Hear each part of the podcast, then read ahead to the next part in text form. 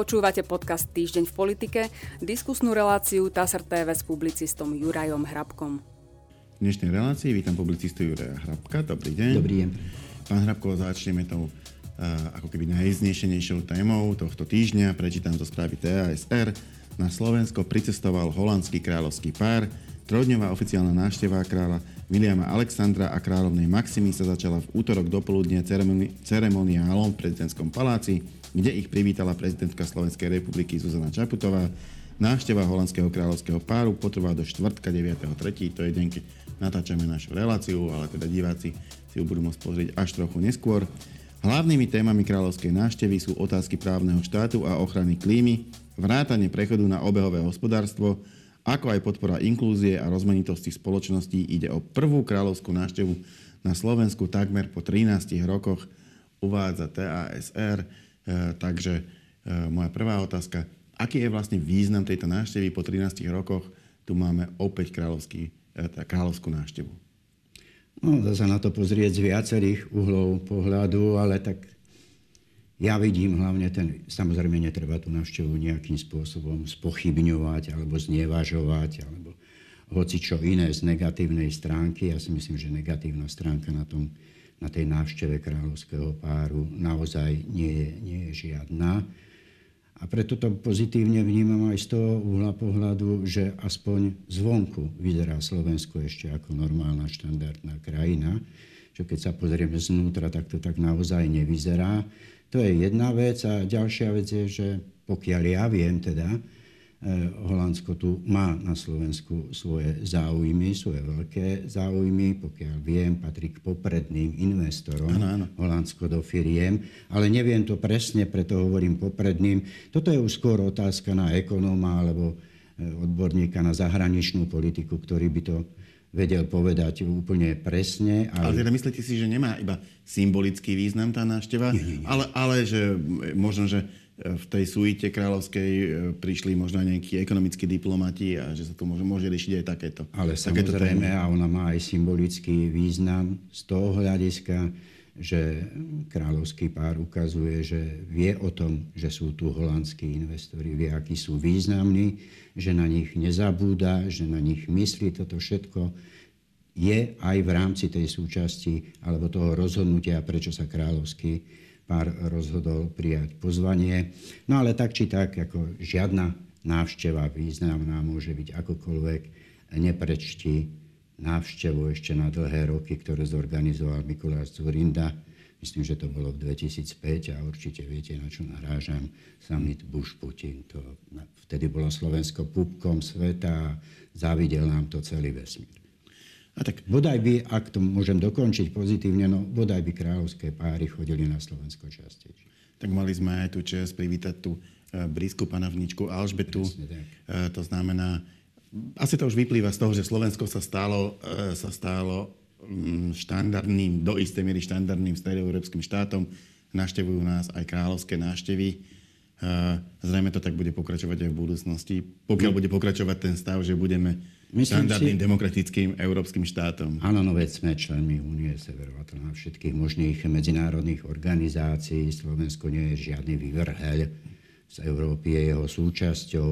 Má na to, aby určovalo politiku Európskej únie a je veľmi pozitívne a preto aj hovorím, bodaj by takéto kráľovské návštevy a ďalší významní štátnici chodili čo najčastejšie, pretože, a to sa zopakujem, aspoň zvonka vyzerá to Slovensko, že je ešte normálnou civilizovanou a štandardnou krajinou. Poďme na Slovensko. Prečítam zo správy TSR. Nový projekt dočasne povereného premiéra Eduarda Hegera sa bude volať Demokrati. Oznámil to na útorkovej tlačovej konferencii. Jeho lídrom bude práve Heger. Strana má byť založená na slušnosti, odbornosti i konštruktívnom dialogu a pokračovaní reforiem. Projekt má byť založený na spájaní stredopravých politických strán. Stranu ohlásil spolu s poslancom Miroslavom Kolárom a dočasne poverenými ministrami Jánom Budajom, Jaroslavom Naďom, Rasislavom Káčerom či Karlom Hirmanom. Strana chce ponúknuť umiernenú stredovú politiku založenú na konkrétnych výsledkoch a nie ponuke vzdušných zámkov, uvádza TSR. No, e, ja by som začal ešte z iného konca, kým sa dostanem k tomu stranickému uhlu pohľadu, pretože naozaj e, predčasné voľby ako keby povzbudili alebo iniciovali proces vzniku nových politických subjektov, ktoré sa na nich chcú zúčastniť.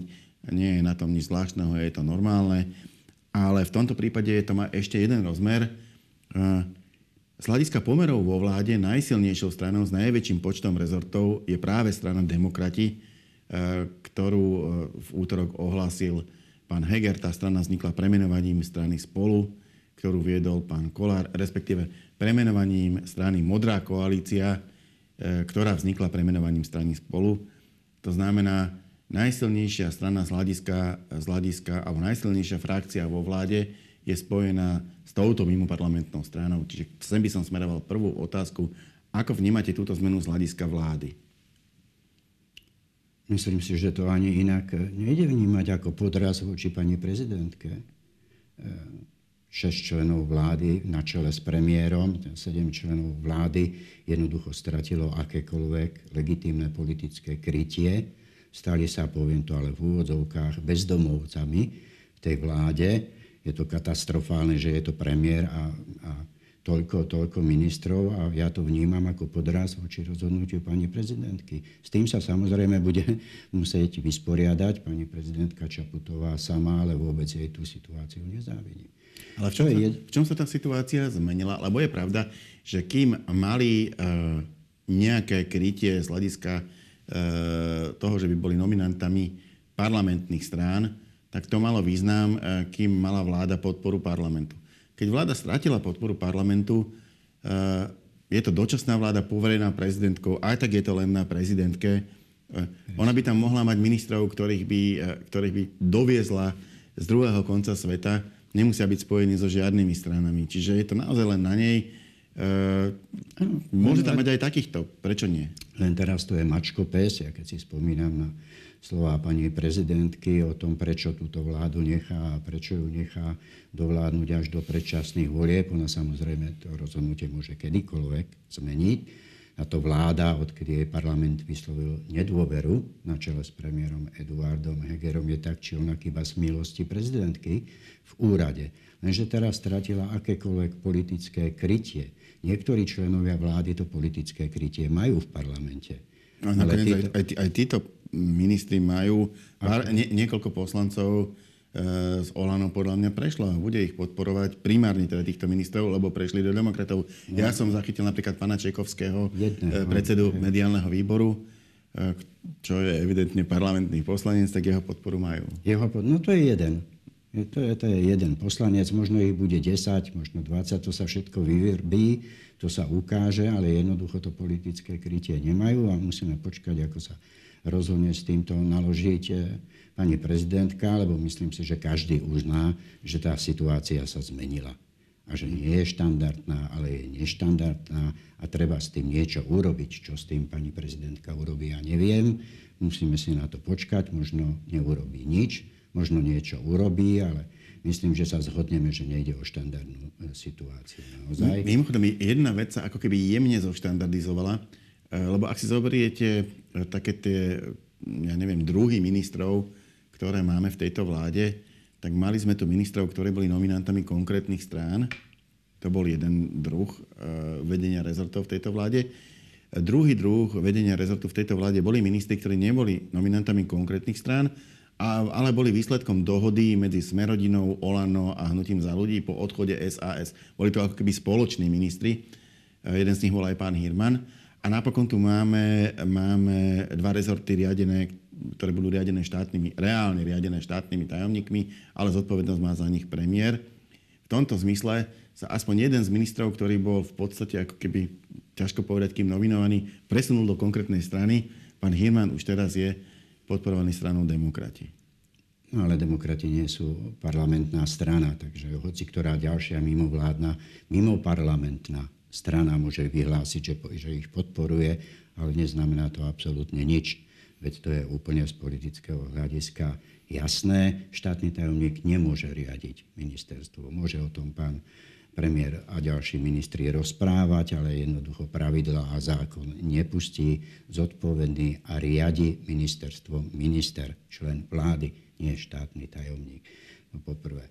E, po druhé, no iste, ale tí ministri, ktorí prišli a od ktorých e, ruky dávajú bývalé koaličné strany preč, prišli do vlády, respektíve nastúpili na základe dohody troch bývalých koaličných partnerov.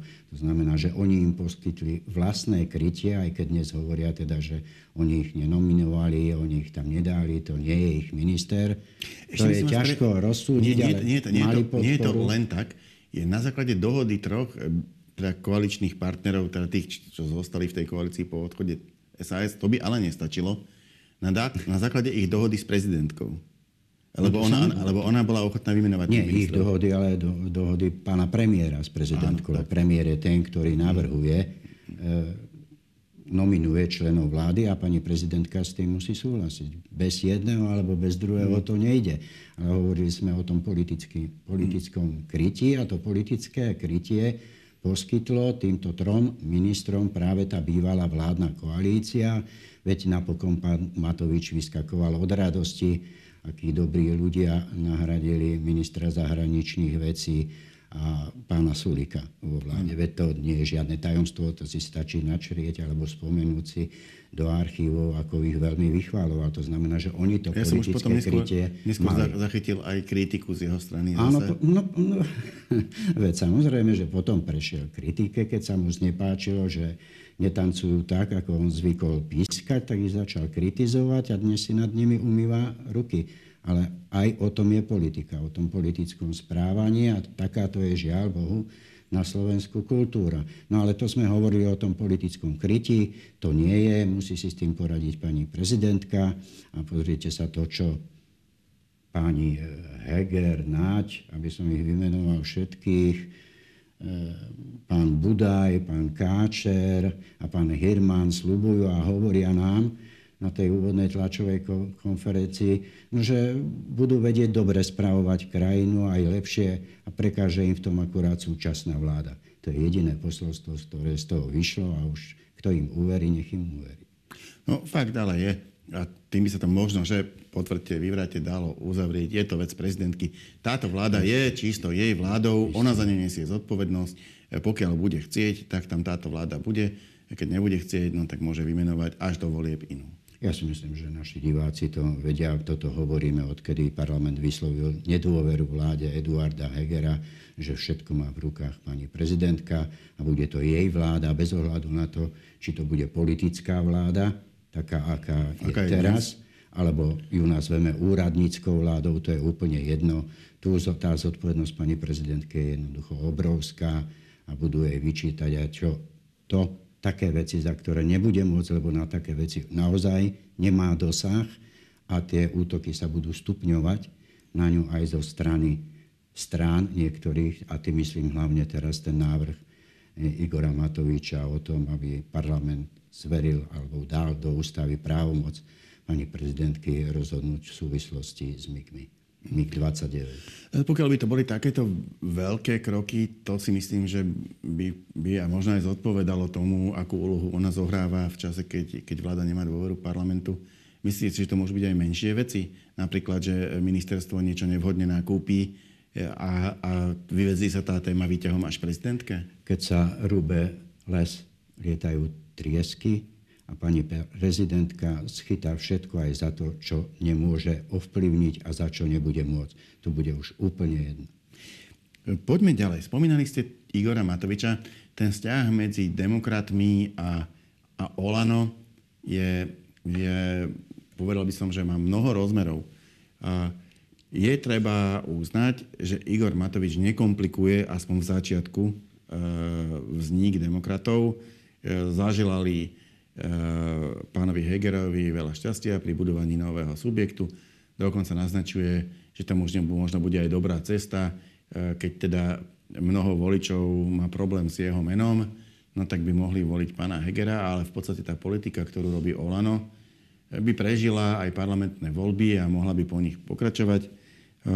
To som už zachytil potom zase v českých médiách spracované tak, že Olano 1, Olano 2. Do toho sa chytilo aj KDH, ktoré vyslovene označilo demokratov za Olano 2. Ale Miroslav Kolár, ktorého som mal v tejto relácii, myslím veľmi jasne povedal, že, že v predsedníctve e, strany demokratí sú, tuším, traja ľudia, ak si dobre pamätám, ak, ak nie, no tak proste veľká, absolútna menšina ľudí pochádzajúcich z Olano. Väčšina ľudí v predsedníctve nepochádza z Olano, nemajú záujem byť Olanom 2, nebudú proste, nepustia tú stranu e, ako keby touto cestou.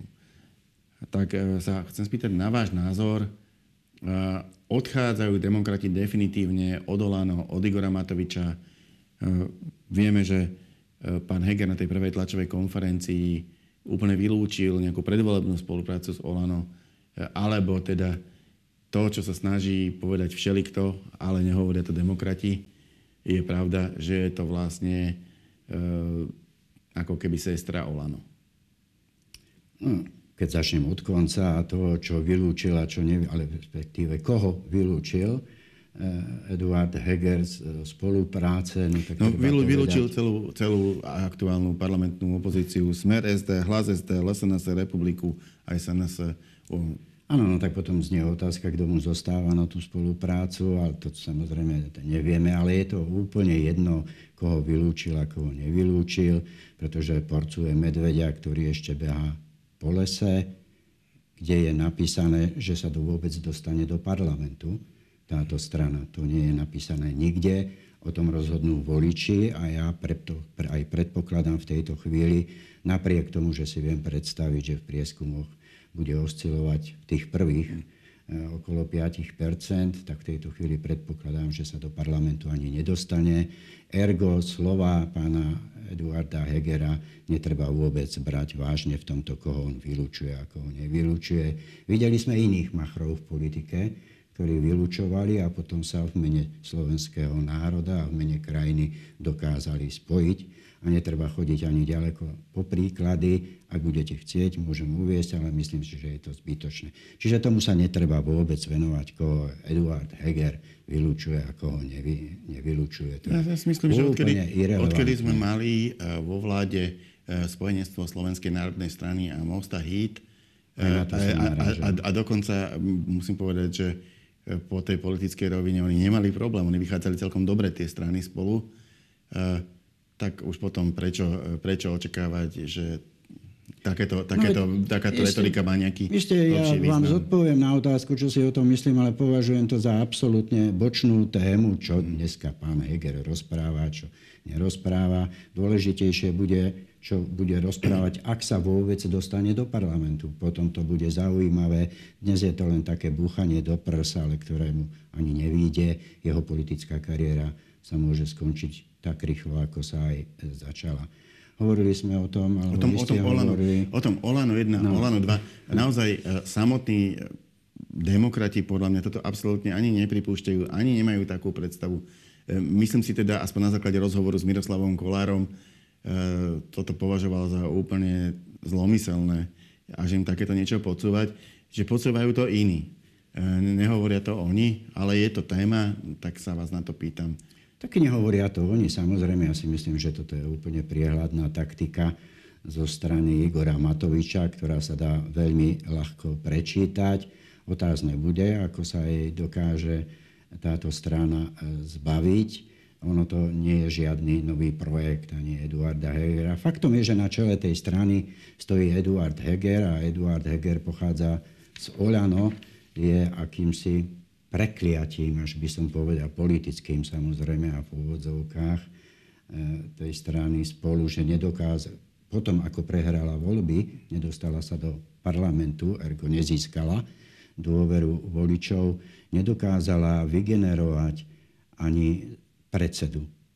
Predchádzajúcim pred, e, predsedom e, bol Miroslav Kolár, ktorý prišiel zo strany za ľudí a teraz má predsedu, ktorý prišiel zo strany Oľano.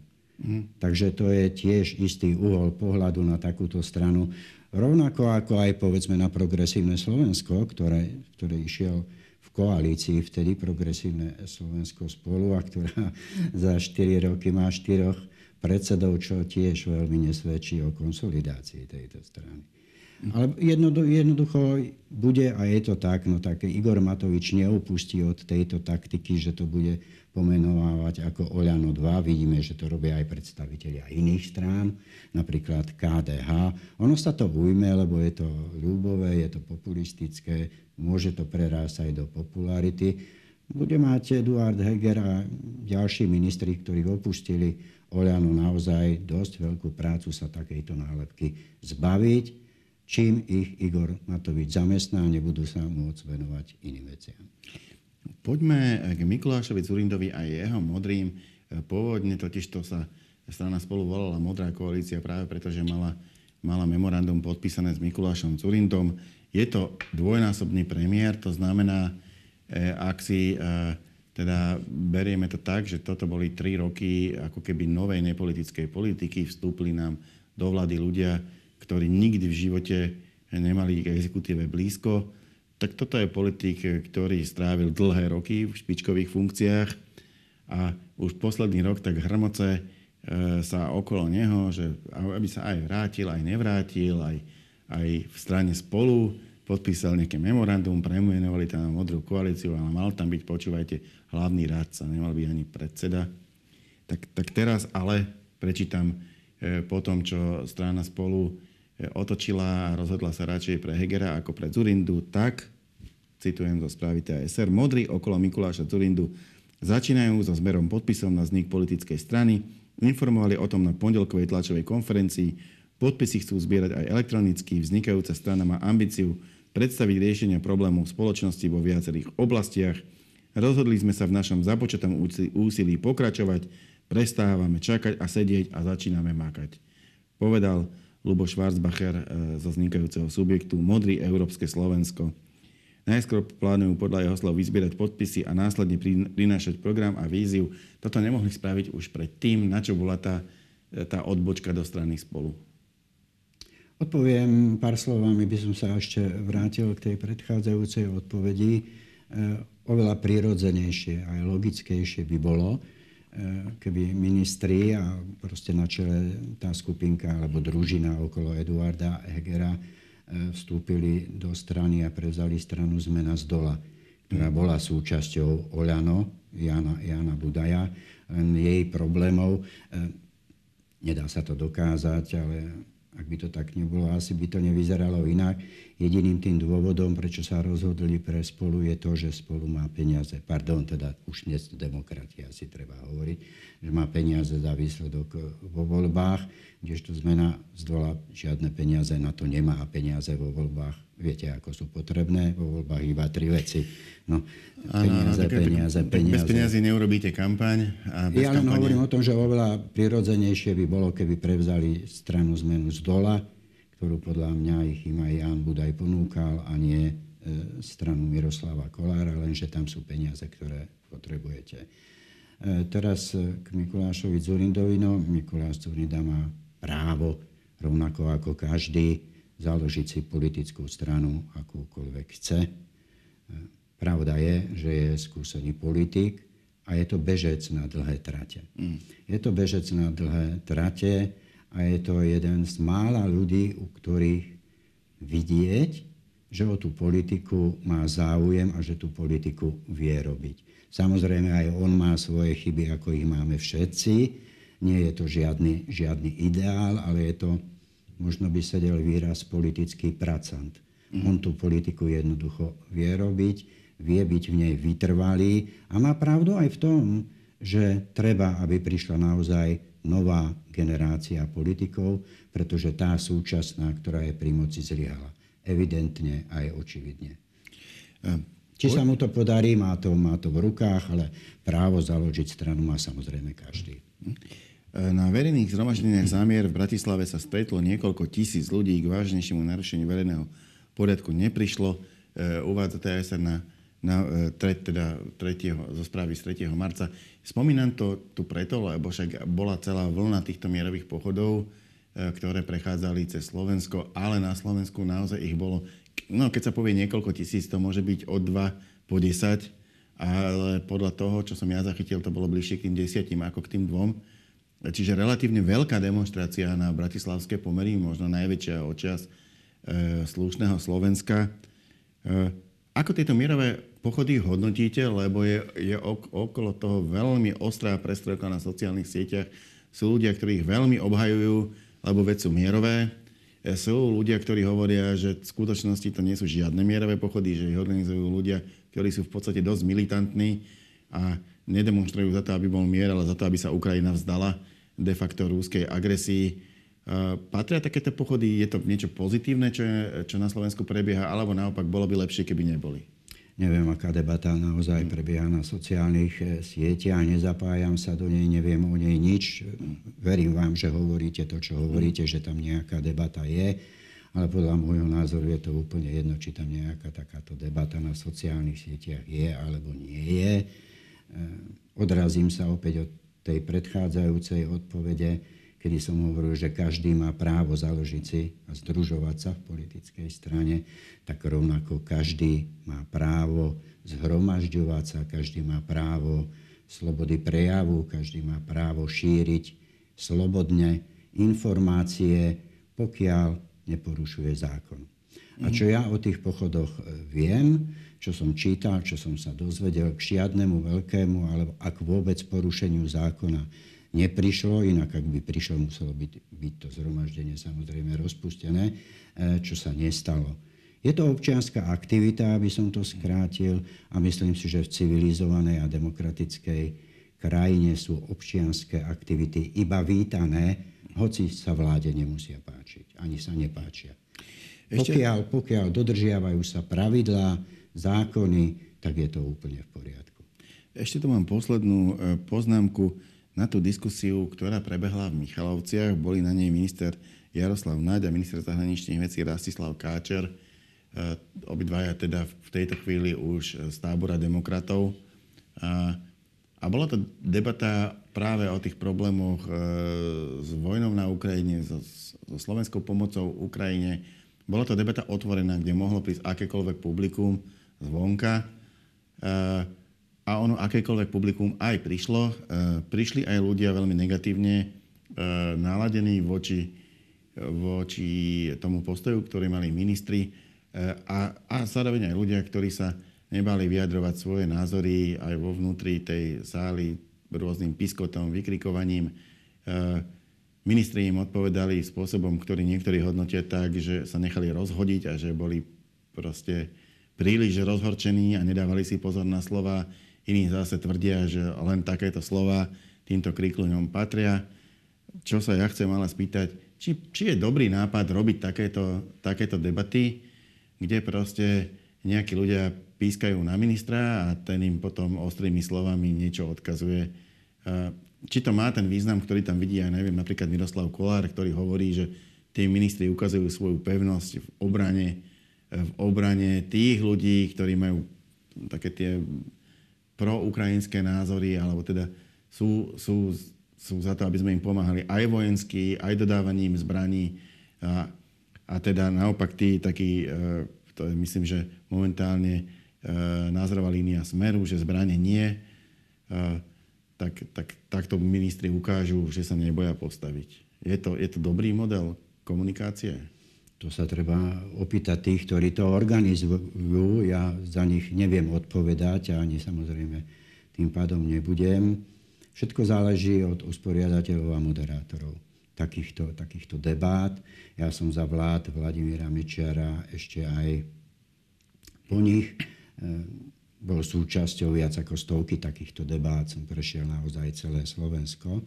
Takže viem, o čom hovorím a preto zdôrazňujem, toto je vec usporiadateľov a moderátorov, aby tú debatu jednoducho diskusiu riadili a nenechali ju rozbiť.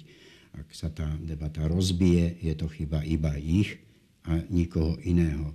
Ja v tom vidím trochu, trochu iné a dúfam, že mi tá predzvesť e, nevýjde, ak to bolo naozaj tak, ako bolo, a čítal som to aj v správach TASR, čiže opäť nemám dôvod eh, tomu eh, nedôverovať, že tá debata v tých Michalovciach bola taká, aká by nemala byť, odstrašujúca až. Ale diskutovať samozrejme treba. Ja som za akúkoľvek diskusiu samozrejme opäť v rámci daných pravidiel, v rámci slušných výrazov, v rámci politickej a štábnej kultúry. Čoho sa obávam, ak toto prišlo a získalo to takú publicitu, tak čom sa dá upozorňovať tých, ktorí budú podobné veci, veci organizovať, a nemyslím tým iba debatné kluby, ale hlavne mítingy v volebnej kampane. Pretože ak tieto budú rozbité, bude to oveľa horšej situácii, ako, ako sa nachádzame teraz. A už to, to si, čo si je zaujímavé, čo ste, čo ste povedali.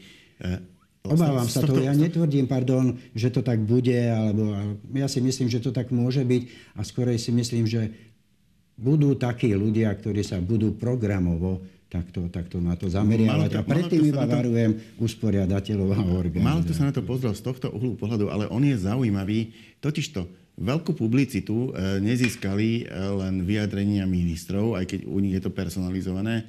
Veľkú publicitu získali aj tí, čo pískali, aj vykrikovali. Jednoducho e, jednu chvíľu celé Slovensko debatovalo o nejakej diskusii, ktorá bola kdesi v Michalovciach. To znamená, z hľadiska takého štrajkokaza je to absolútny úspech a samozrejme to môže potom motivovať ďalších ľudí, ktorí budú chodiť programovo vykrikovať a pískať a proste kaziť e, iným ich akcie. No, ja samozrejme... Le, lebo, lebo budú chcieť byť slávni. Ja sa toho obávam, že to k tomuto dospeje, lebo tá situácia v krajine je naozaj, naozaj už pomaly neúnosná, je veľmi napätá. Veľmi napätá. Ja samozrejme nemôžem dávať žiadne odporúčania organizátorom, ktorí budú robiť volebné mítingy jednotlivých strán. Leží to v ich rukách, ale iba upozorňujem, že ak to takto pôjde, oni budú zodpovední za to, čo sa tam udeje. Ďakujem pekne, to bola posledná otázka a posledná odpoveď našej dnešnej diskusie. Ja sa ním ďakujem Jurajovi Hrabkovi. Ďakujem za pozvanie. A my sa s pánom Hrabkom opäť stretneme na budúci týždeň. Dovidenia.